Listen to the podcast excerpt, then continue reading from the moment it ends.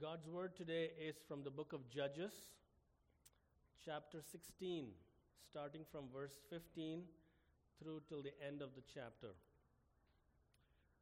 This is the tail end of uh, Sam- Samson's story. So, Judges 16, starting in verse 15. Hear God's word. And she said to him, How can you say, I love you, when your heart is not with me? You have mocked me these three times, and you have not told me where your great strength lies. And when she pressed him hard with her words day after day and urged him, his soul was vexed to death. And he told her all his heart and said to her, A razor has never come upon my head, for I have been a Nazarite to God from my mother's womb. If my head is shaved, then my strength will leave me, and I shall become weak and be like any other man. When Delilah saw that he had told her all his heart, she sent and called the lords of the Philistines, saying, Come up again, for he has told me all his heart. Then the lords of the Philistines came up to her and brought the money in their hands. She made him sleep on her knees, and she called a man and had him shave off the seven locks of his head. Then she began to torment him, and his strength left him. And she said, The Philistines are upon you, Samson. And he awoke from his sleep and said, I will go out as at other times and shake myself free. But he did not know that the Lord had left him. And the Philistines seized him and gouged out his eyes and brought him down to Gaza and bound him with bronze shackles. And he ground at the mill in the prison. But the hair of his head began to grow again after it had been shaved. Now the lords of the Philistines gathered to offer a great sacrifice to Dagon, their God, and to rejoice. And they said, Our God has given Samson, our enemy, into our hand. And when the people saw him, they praised their God. For they said, Our God has given our enemy into our hand, the ravager of our country, who has killed many of us. And when their hearts were merry, they said, Call Samson, that he may entertain us. So they called Samson out of the prison, and he entertained them. They made him stand between the pillars. And Samson said to the young man who held him by the hand, Let me feel the pillars on which the house rests, that I may lean against them. Now the house was full of men and women. All the lords of the Philistines were there. And on the roof there were about 3,000 men and women who looked on while Samson entertained. Then Samson called to the Lord and said, O Lord God, please remember me and please strengthen me only this once, O God, that I may be avenged on the Philistines for my two eyes. And Samson grasped the two middle pillars on which the house rested, and he leaned his weight against them, his right hand on the one and his left hand on the other. And Samson said, Let me die with the Philistines. Then he bowed with all his strength, and the house fell upon the lords and upon all the people who were in it. So the dead whom he killed at his death were more than those whom he had killed during his life. And then his brothers and all his family came down and took him and brought him up and buried him between Zorah and Eshtaol in the tomb of Manoah his father. He had judged Israel 20 years. This is the word of the Lord. Let us pray and ask God to open our hearts. Father, we come before you this morning with a prayer, with really the prayer of Samuel. Speak, O Lord, for your servant is listening. We are your servants, Lord. We are listening. Yes, Father, we want to hear from you. Would you speak powerfully through your Holy Spirit to our souls and teach us the mystery of your grace and the sweetness of the gospel of your Son Jesus? It is in his name I pray. Amen. Well, as we are ministering in Novi, um, the, month, the, the summer months were really amazing for us. Really, our first summer, Uh, one of the things we do to outreach and meet people is uh, events for kids. The last of our events was called Cuts and Cream.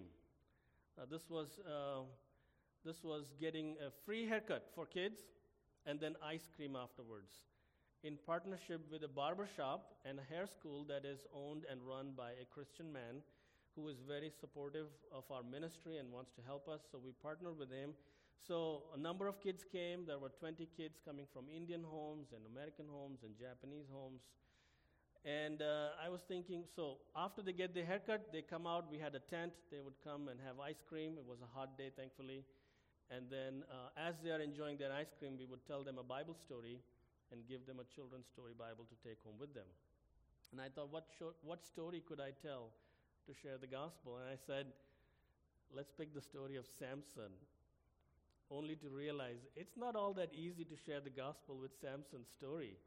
And so here I had this kid's Bible, a children's Bible, um, actually written by Kevin DeYoung, who was in our presbytery a little while ago. Uh, and I'm telling this story. I, I just printed that picture bigger and telling the story and trying to connect it with the gospel of Jesus, which Kevin DeYoung does very well. And I realized this is not the easiest story to share. And yet, it does connect with the gospel. It does, you know what it does? I realize, as I told that story 12 times, I realized, wait a minute, this story, you know, Samson may leave a lot to be desired, but the story of Samson leads us to desire Christ. And as I was telling the story, it just was on my heart. I think I need to preach this to the adults, not just the kids. Now, Kevin DeYoung begins his story uh, of Samson with the notion of superheroes. You know, uh, our son is, kids love superheroes. Our son is four years old, Samuel. His name is Samuel. Sometimes I call him Samson. He's Sam, my son. Um, Samuel, from the beginning, loved superheroes, and I don't even know where he learned about them. From Iron Man to Spider Man to Hulk, he knows, he knows them all. And he has books he gets from the library and he looks at them. And Samuel is all fired up if you drop the name of a superhero. If you say Spider Man, he'll like, he'll be like all charged up. And I say, Samuel, why do you like superheroes? And he will say, and I don't know where he learned this, he would say, because they save the day. uh, superheroes are mighty men with great strength and great valor. And they use their powers to fight evil and do good and save the people. Or at least that's what they should do. Kevin DeYoung says the best superheroes set an example for us in faith, hope, and love. So let me ask you who are adults do you love superheroes too? Come on, you can be honest. Yes, we do, and we don't need to be shy about that. You know why? Because the human heart is desperately looking for a superhero who would deliver us, who would deliver us from the trials and the troubles and the tribulations of our life. If we search our hearts, we find there a longing for not just a superhero, but a superhero really stands for a savior, a messiah who would, who would save us, who would defeat all our enemies, who would fight all our enemies, whether it's at our workplace, at our homes, in our lives. When I was growing up, uh, the superhero that I liked was um, I. Uh, I knew about this film, but I, was, I got to watch it only after I was an adult. Uh, this old classic called Predator. Arnold Schwarzenegger with his big muscles eventually defeating an invisible alien enemy. I think, this is what I think.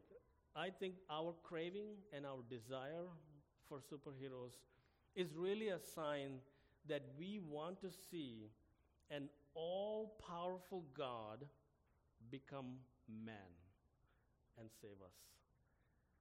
And we know who that is. You know, in Jesus, God answers our deepest desire to see God as man in Amen, in Jesus. The problem is that in the search for superheroes, we often settle for lesser superheroes. We often settle for imperfect superheroes. We end up idolizing people who are not God. We end up falling into hero worship. It could be politicians, it could be artists, it could be sports stars, it could be in the Christian world, sometimes it could be pastors. We, we, we make demigods, and instead of worshiping Christ, we fall into worshiping men. Now, no matter how successful or accomplished our chosen superhero may be, we know and we ultimately see that they are flawed and they fail to satisfy our hearts. Today, I'd like to bring our attention to one such superhero who's in the Bible. He's perhaps the most famous, or I should say, infamous superhero Samson. He had a special gift from God, and yet he was so deeply flawed that we feel like so disappointed. What do I do with this story? if there is ever a blockbuster, you know, Hollywood film made on the life of Samson, we would not watch it for his moral fortitude, but we will watch it for just his muscles or his strength, just to see him do the heroic displays of his power. So we must wonder why did God include this story in the Bible? Because it points us to our need for the ultimate superhero who would defeat our ultimate enemies death, hell, Satan, the world, and even our own flesh. So let's turn to the story of Samson here. Samson, as you know, is the last of the judges in the book of Judges. This was soon after Israel had conquered the promised land under Joshua, and within a maybe a generation or two of Joshua, things began to descend into moral chaos in the land of Canaan that was occupied now by Israel. The famous line in this book is In those days there was no king in Israel, and everyone did what was right in his own eyes. That's the verse with which the book ends. People disregarded, this is the people of Israel, disregarded the law of God and did whatever they pleased. Israel was surrounded by enemy nations. In fact, some of them were living in Canaan because they were not fully eradicated. And God would, this is what God would do, from time to time, let Israel, because of their disobedience, fall into the hands of their enemies. And then they would turn around, they would cry out to God, and then God would raise up a local chieftain, a mini Messiah. You know, mini Messiah is like a mini muffin. No, he, he, he's, a, he's, a, he's a local leader that God has raised up to fight their, hero, fight their enemies in a certain context, a specific enemy. So the word judges, that's what it means. It's not a, a legal arbiter of cases, but this is what he is. He is a mini savior. Samson is the last of the judges, was raised by God to fight the Philistines. The Philistines had five cities in the land of Canaan and lived in the lowland closer to the sea, the Mediterranean Sea. So we've just heard read, I read to you the last couple of sections of Samson's life. But this sermon would be an overview of the entirety of Samson's life, and I tried to distill it and boil it down to uh, three, under three headings. And under each heading, I want to share this. Firstly, three special things about Samson. Samson was special. I'm going to show you three ways in which he was special. And then three disastrous character flaws in Samson. And then, thirdly, three things we can learn from this story. These are all very short points, so you won't be here all day. So let's jump in here. Firstly, three things uh, that are special about Samson. Firstly, Samson was born miraculously to a barren woman, a barren couple, and was set apart right from his birth. In Judges 13, if you want to turn there, we read the birth narrative of Samson. Manoah and his wife had no children, his wife was barren. And God sent an angel declaring this in verse 3 Behold, you are barren and have not borne children, but you shall conceive and bear a son. Therefore, be careful and drink no wine or strong drink, and eat nothing unclean and then it says, No razor shall come upon his head, for the child shall be a Nazarite to God from the womb, and he shall begin he shall begin to save Israel from the hand of the Philistines. The angel actually appears twice to this couple and promises a special child. So, now what is this Nazarite vow? We hear about this in number 6. It's a special vow that can be taken by an Israelite for a limited time, during which uh, the person is not supposed to uh, drink wine or eat any product of the vine, like grapes or grape seeds, and they're not supposed to cut their hair. It was a vow that a person could take voluntarily, and it was for a limited time. But here we see something very unique. The vow is imposed upon a person, on Samson, by God for all of his life. So, for all of his life, he was supposed to be from the, from, from the womb to the tomb, he was supposed to be a Nazarite. So that even his mother, when she's pregnant with him, could not uh, drink wine. So, this is not something that Samson chose, but God chose for him.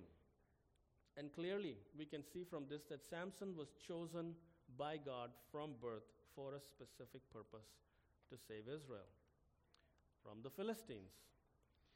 A second special thing about him was that Samson was given an extraordinary ability by God, namely his physical strength.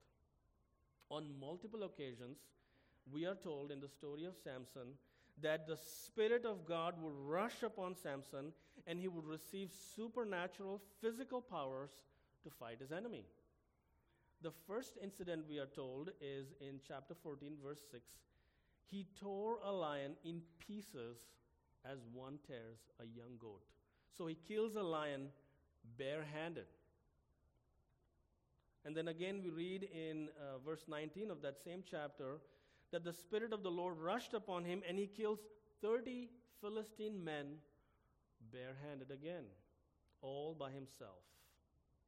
That's a lot of strength.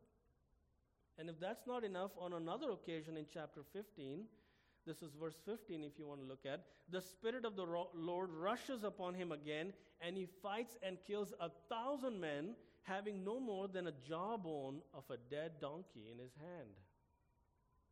Samson's strength was unmatched in the world, not only in Israel. And the, and the source of his physical strength was spiritual, it was from the Holy Spirit. This gift was from the Spirit. And God had blessed him with that gift so that he could defeat the Philistines and deliver Israel. So, we've seen Samson is set apart from birth. Secondly, we've seen Samson is given extraordinary abilities by God. And we also see a third thing that Samson was a man whose prayers God answered. For instance, after this battle with a thousand men, Samson was still in Philistine territory and he was dying of thirst. It was kind of a drought, it seems. So he prays to God in uh, verse 18 of chapter 15, and, he, and God splits open a rock, a lot like he did for Israel during the time of Moses and he gives him water to revive his life. God answered him and, su- and sustained his life. And even at the end of his life. So here's, picture this. This is the passage that I read. Samson is tied with shackles to these pillars, and he has been blinded by the Philistines. And he prays to God in uh, verse 28 of chapter 16 O Lord God, please remember me and please strengthen me only this once, he says. And again, God answers his prayer. And he's able to pull down these pillars, and this house has 3,000 people. This is an auditorium, an entire auditorium standing on pillars. Samson is able to pull down. God answers this prayer. And uh, all these people die, and Samson also dies. Actually, if you look at it, uh, this, is the, uh, this is the only prophet or only person in the Bible for whom God answers a death wish. Jonah wanted to die. God didn't answer that prayer. Elijah wanted to die. God did not answer their, his prayer. And here Samson wants to die. God says, okay, die.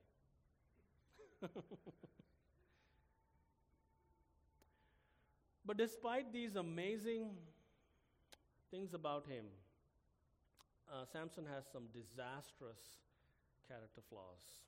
I'll try to summarize them in three points. Firstly, Samson regularly, he had a pattern, he regularly disregarded God's law.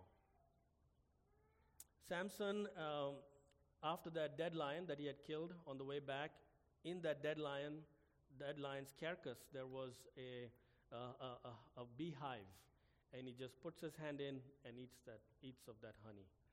Now, if you're an Israelite, you're supposed to be ceremonially clean, and touching and uh, touching or eating from a dead um, carcass would make you unclean.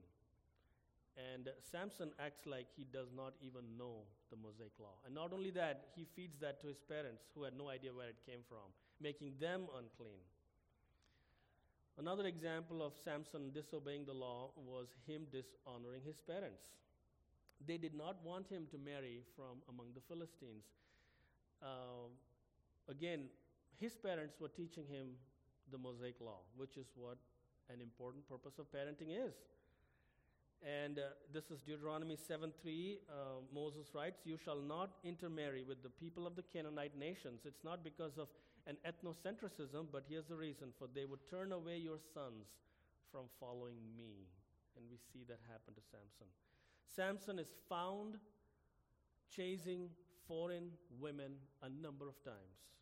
He has had at least two wives and just walks right into a prostitute in direct violation of the seventh commandment you shall not commit adultery. So, all re- left, right, and center, his life is not only marked by, but patterned by disobeying God's law for Israel. Secondly, we see Samson breaking the Nazarite vow again a number of times. He's found in drinking parties with the Philistines. So, instead of following the customs of Israel, he's found following the customs of the Philistines because he's in love with the Philistine woman. Judges 14, verse 10, we are told, because he wanted to marry this Philistine woman, he did what the Philistine bridegrooms would do. They would prepare a feast, and presumably, it, it is known uh, from extra biblical evidence that it involved drinking. And so here's a Nazarite, a person under Nazarite vow, preparing wine drinks for everybody and presumably drinking himself. But most disastrously, in the end, he succumbs to the pressing and the pressuring of Delilah, who betrayed him for 1,100 pieces of silver. And so here God has given him the Nazarite vow, and here's Delilah pressing upon his heart to reveal his strength. And eventually he gives in. He gives out the secret of his strength, which was in his hair. She puts him to sleep, shaves his head in a final breaking of his Nazarite vow that leaves Samson um, powerless and eventually captured, blinded, and killed. Thirdly, now, a third disastrous flaw in Samson's life. We see Samson again repeatedly. These are not one off things that Samson repents of and his life changes. But he had a pattern of using his strength for personal revenge. While Samson does fight Israel's enemy, the Philistines. Uh, it's not because he had gathered a godly army of Israelite men and goes into battle at appointed times when God would send them, uh, like we see judges and the kings of Israel do. But here he fights them either to get even with them or to get seek vengeance. So not only in the New Testament, but even in the Old Testament, we are told in the book of Deuteronomy the Lord says, Vengeance is mine. But Samson takes vengeance into his own hand. He kills 30 people just to get even with the Philistines because they had unlocked his riddle. And then on another occasion, when his wife was given to another man, he, um, he uses his strength, catches 300 foxes, ties their tail to a, each of them to a torch, and sets a field ablaze, just using his strength for his own fleshly, selfish, sinful purposes. Samson is found avenging Philistines even in his death, not because God has called him to fight the Philistines, but avenging them for his two eyes. We hear him say that. So we have to conclude that Samson lived an ungodly and unclean life. He lived a reckless and selfish life, and in the end, Samson fails to fulfill God's commission for his life due to all these character flaws. He fails to solve the Philistine problem for Israel, and it's going to linger on for a number of years, and we'll see that in a moment. Into the books of 1st and 2nd Samuel, the Philistines are wreaking havoc for Israel. So, what do we do with this? What do we do with Samson's life? What is God telling us? What are three things that we can learn from this? Ve- Samson is, Kevin DeYoung calls him a mixed bag. Is a mixed bag of jelly beans and baby carrots. What do we do with him? Well, let me suggest three things that we can take away. First and foremost, the obvious takeaway is this that God gives, He delights to give gifts to His people. Just as God gave Samson an extraordinary gift of physical strength, God gives one or even more gifts to His people. If you have, brothers and sisters, if you have the Holy Spirit, you also have the gifts of the Holy Spirit.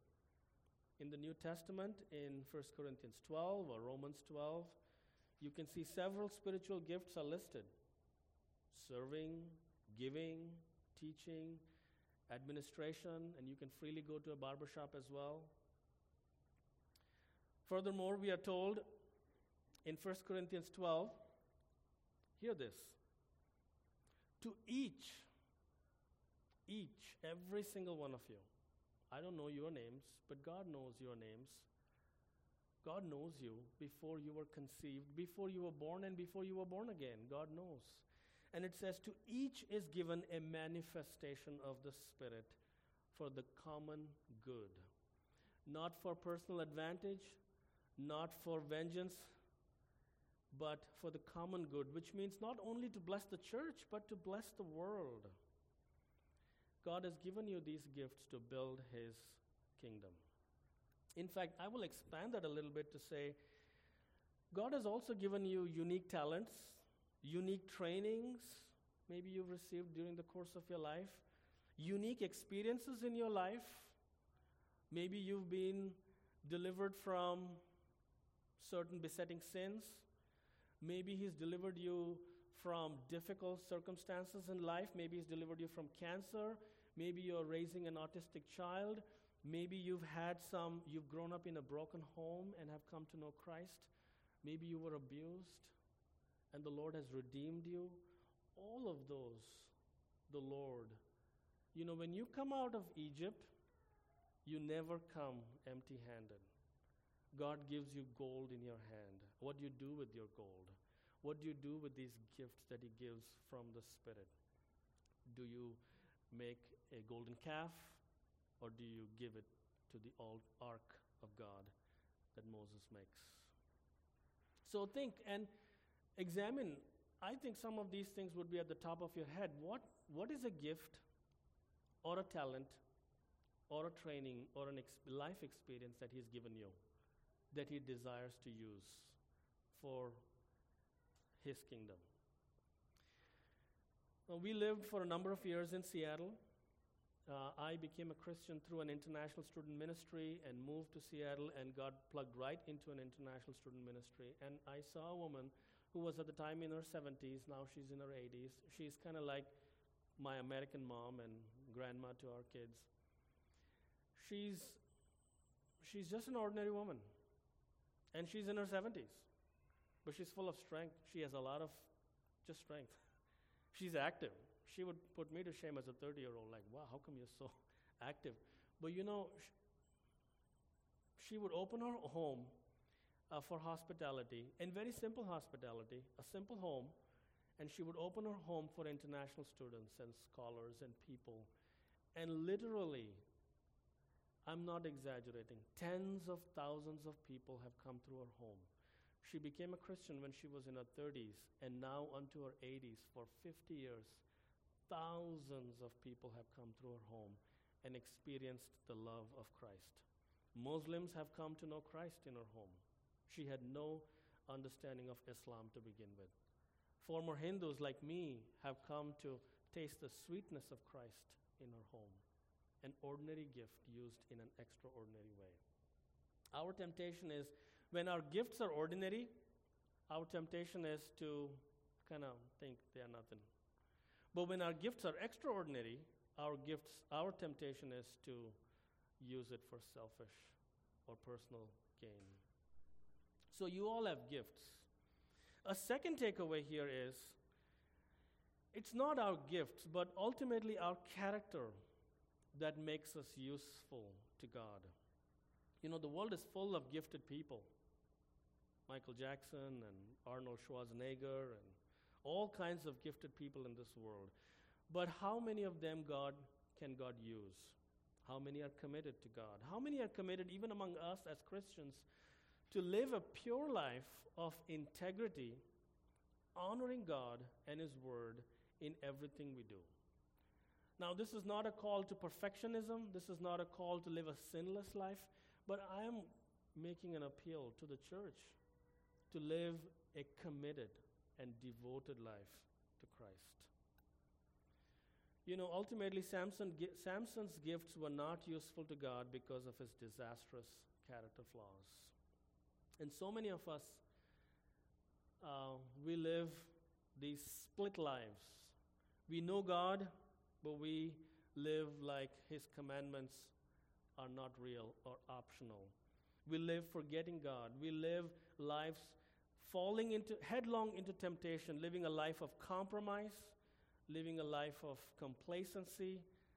But God is calling us to live a life that is devoted to Him. And as I reflect on Samson, I feel I am Samson, split. My heart is split in two. Prone to wander, Lord, I feel it. Prone to leave the God that I now love because He loved me first. One of the films that I really love, I love watching old classic films.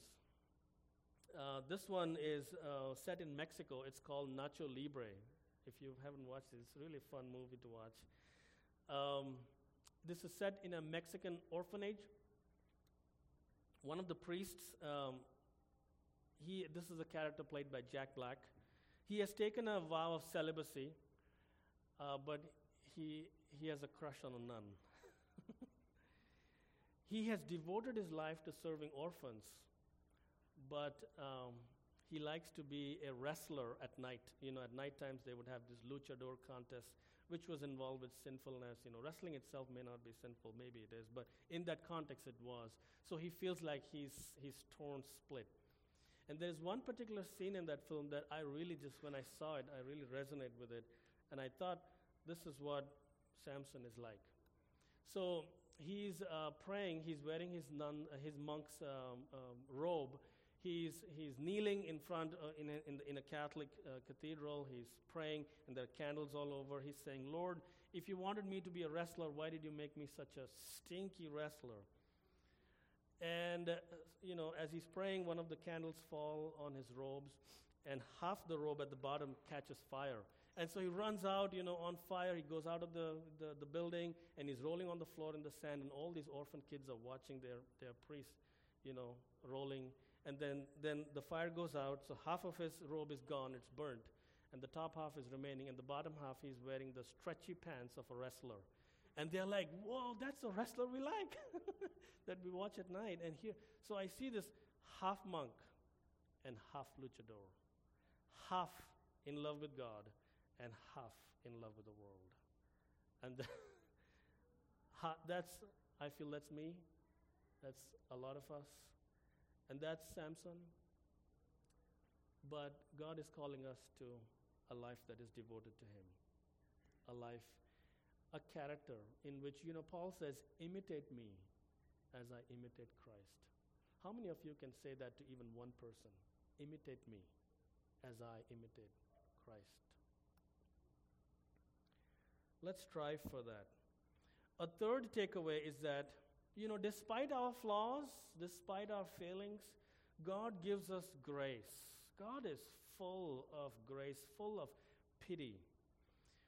Uh, also, remember what God had told via the angel to Samson's parents before his birth.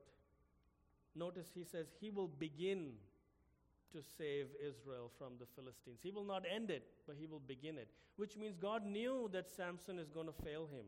And there's a little bitty hint of that. But yet, with, Sam, with Samson, with all his flaws and failings, God pours his grace upon him. You know, God could just crush him to death. You know what? I'm done with you. Finish off Samuel. But here's Sam, Sam, sorry, Samson. Am I saying Samuel sometimes? Samson Here is Samson who has killed a thousand men unrighteously, and he's dying of thirst, and God is full of pity for this man. He could let him die. And he says, Lord, please, am I going to die of thirst? And God says, Okay. He is a child of God. And God says, Okay, okay. He is standing at the end of his life. You know, he's shackled between these pillars. His strength is gone. He's blinded. His head is shaven. And he's entertaining. He's being mocked. And the God of Israel is mocked. And Dagon is being uplifted. And Sam, Samson prays a prayer to God, but says, I want to avenge the Philistines. And God, you know, not only for the grace that He for, has for us, but for His own glory, He answers Samson's prayer at the end and says, Okay, let's take all these men down because the Philistines need to know who is the true God. And He answers his prayer out of grace, but for His glory. So let me conclude this. What do we do with the unfinished task that Samson has left in dealing with the Philistines? Well, that unfinished task falls into the Samuel, the next, the first prophet and maybe the last of the judges who has to deal with the Philistines. And then the first king of Israel, Saul, could not finish the Philistine problem either. And then finally, God raises a man after God's own heart, and that's David. Like Samson, David could fight a lion barehanded. You remember that? And like Samson, David was mighty in battle. He fought the Philistines, he killed the Philistine champion Goliath. But unlike Samson, David's heart was completely undivided to God. He is righteous in his many dealings with Saul, is his own father in law who is after his life. His own son is after his life. And here is, here is David with a splendid display of what righteousness looks like. And yet we know, and he does finish the Philistine problem by 2 Samuel 5, and we go two chapters further, or the next chapter, 2 Samuel 6. He's sitting in one afternoon and there goes Bathsheba taking a bath, and there goes David down. So, David also disappoints us, not proving to be that superhero for us. It seems to me like the Bible is from the beginning to the end is looking for who is that better superhero. The title of my sermon is Looking for a Better Superhero. That's us. We're looking for a better superhero. Who is the superhero? Is it going to be Samson? No. Is it going to be Saul? No. Is it going to be David? No. Is it going to be Hezekiah? No. Is it going to be, who is it going to be? That's the search of the Bible. Until hundreds of years after Samson, we come to this story where another woman in Israel is sent an angel, and she is told, You will conceive a very special child who is also set apart by God by his, from his birth. And he will have special powers, you know. He will have extraordinary gifts greater than Samson. He will be able, able to heal the sick, cast out demons. He would be able to raise the dead. He would be able to calm the sea, which none of which, none of which he will use for his own sinful or selfish purposes, but only to build God's kingdom. And God would answer his prayers too, because ultimately he goes on to pray, Not my will, Lord, but thine be done. And you know, like Samson, he will be betrayed, not for 1,100 pieces of silver, but 30 pieces of silver hundreds of years later. You take into account inflation, that is nothing. And though people pressed him when he was on the cross, if you are the Son of God, come down. If you are able to save others, why don't you save yourself? Michael Card wrote a song. He said, Why do you nail him to the cross? when only his love would keep him there. His strength was not in his hair, but in his love for the Lord, for his undivided heart, in his sinlessness, and his love for us, for the love with which he loved us. On the cross, this is now the Lion of Judah that has been crucified, Jesus Christ, who becomes a lamb. And he takes on, empty handed, the one who prowls around like a lion. He's not a lion, the devil, but he prowls around like a lion. And Jesus falls into his hand. He dies like a lamb. And his sacrifice is pleasing and acceptable to God unto death. Jesus remains faithful for the sake of the Lord and for the sake of us. For the sins of the Samsons of this world, and to finish the unfinished work of the Samsons of this world, you and me, Jesus Christ offers a perfect sacrifice and becomes that better superhero that will fulfill and satisfy your hearts. Come and trust in Him. Amen. Let me pray. Lord Jesus, we thank you for being our true superhero, for satisfying our hearts fully, for forgiving us for all our flaws, and for saving us from all our enemies. I pray, Lord, that you would help us to take a hold of you, that you would take a hold of us, that we may be able to walk in integrity, with joy, and with commitment, for your sake and for your kingdom in this world. In Jesus' name I pray. Amen.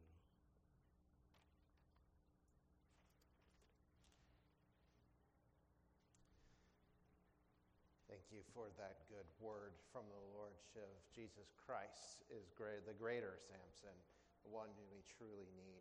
Let us stand and give thanks to God for his word and praise him for being holy and powerful, also gracious and merciful and mighty towards us as his people as we sing, Holy, Holy, Holy.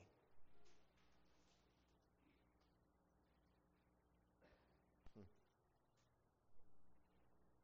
Nothing? No problem.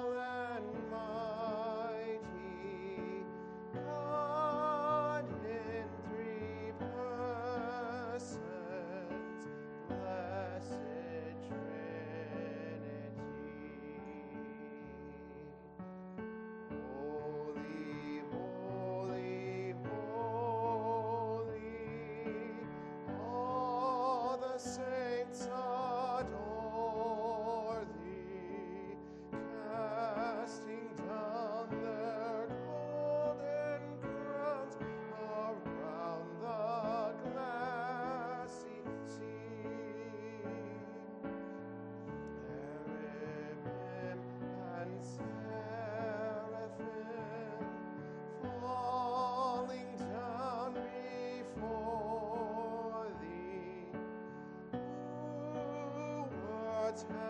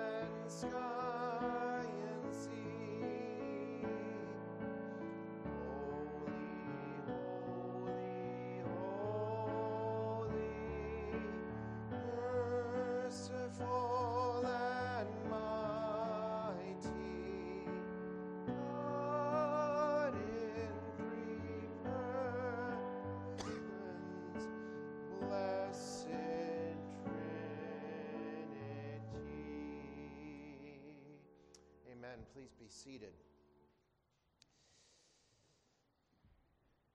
Shiv asked that question as he began uh, his time in the Word. Why did God give us the story of Samson? And of course, we ask that about every flawed person that we see in the Scriptures who came to lead, to help, to guide, and try to save God's people. And God used them, but ultimately, all of them were flawed. All of them failed. All of them sinned but one. And that one, as Shiv explained, is the Lord Jesus Christ. He is our Savior, the Savior of God's people, who has defeated all of our enemies our sin, Satan, the world, and the devil. And he did that through sacrifice, a sacrifice that is pictured before us in this table. See, why does God give us those stories? And why does God give us the sacrament of the table? And why does Christ call us to celebrate this regularly? Because we're forgetful, right? We forget that Christ is our hero. We're so tempted to look to ourselves, to look to others, try to make this world a better place, to try to deal with our own flaws, our own sin our own failings. And yet, where we need to look is the Lord Jesus Christ. And we see him here. For he gave his body so that he might satisfy the judgment of God and we might be made right with God. He poured out his blood,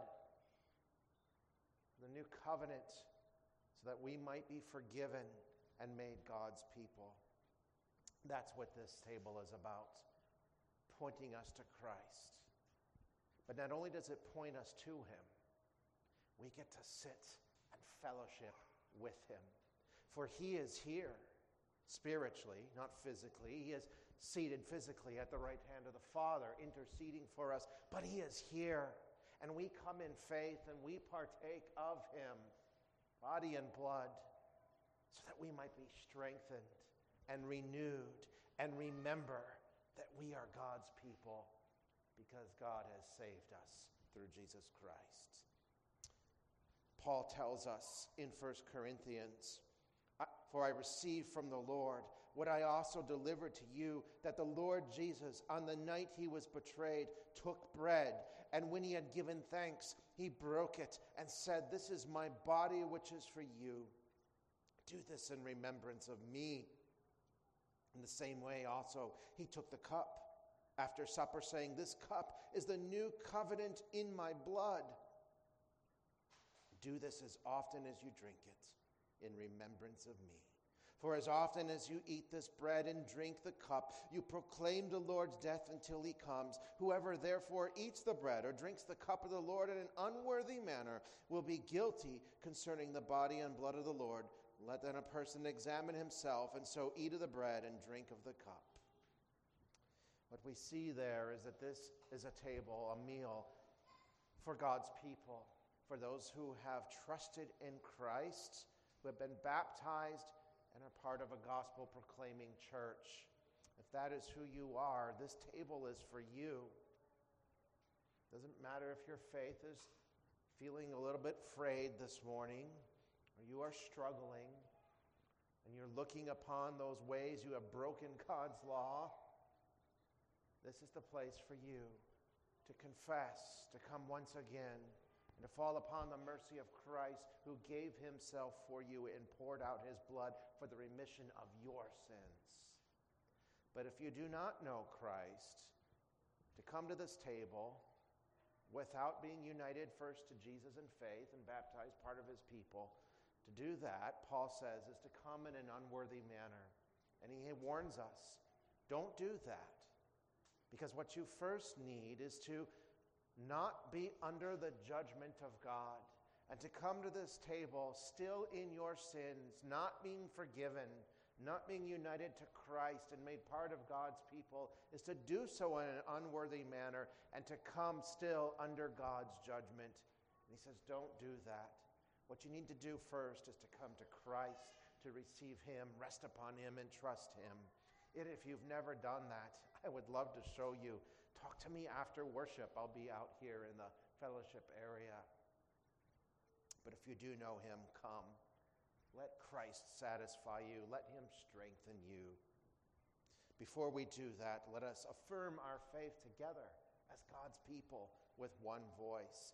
We do that this morning through the Heidelberg Catechism, question and answer one. And so, church, what is your only hope in life and in death?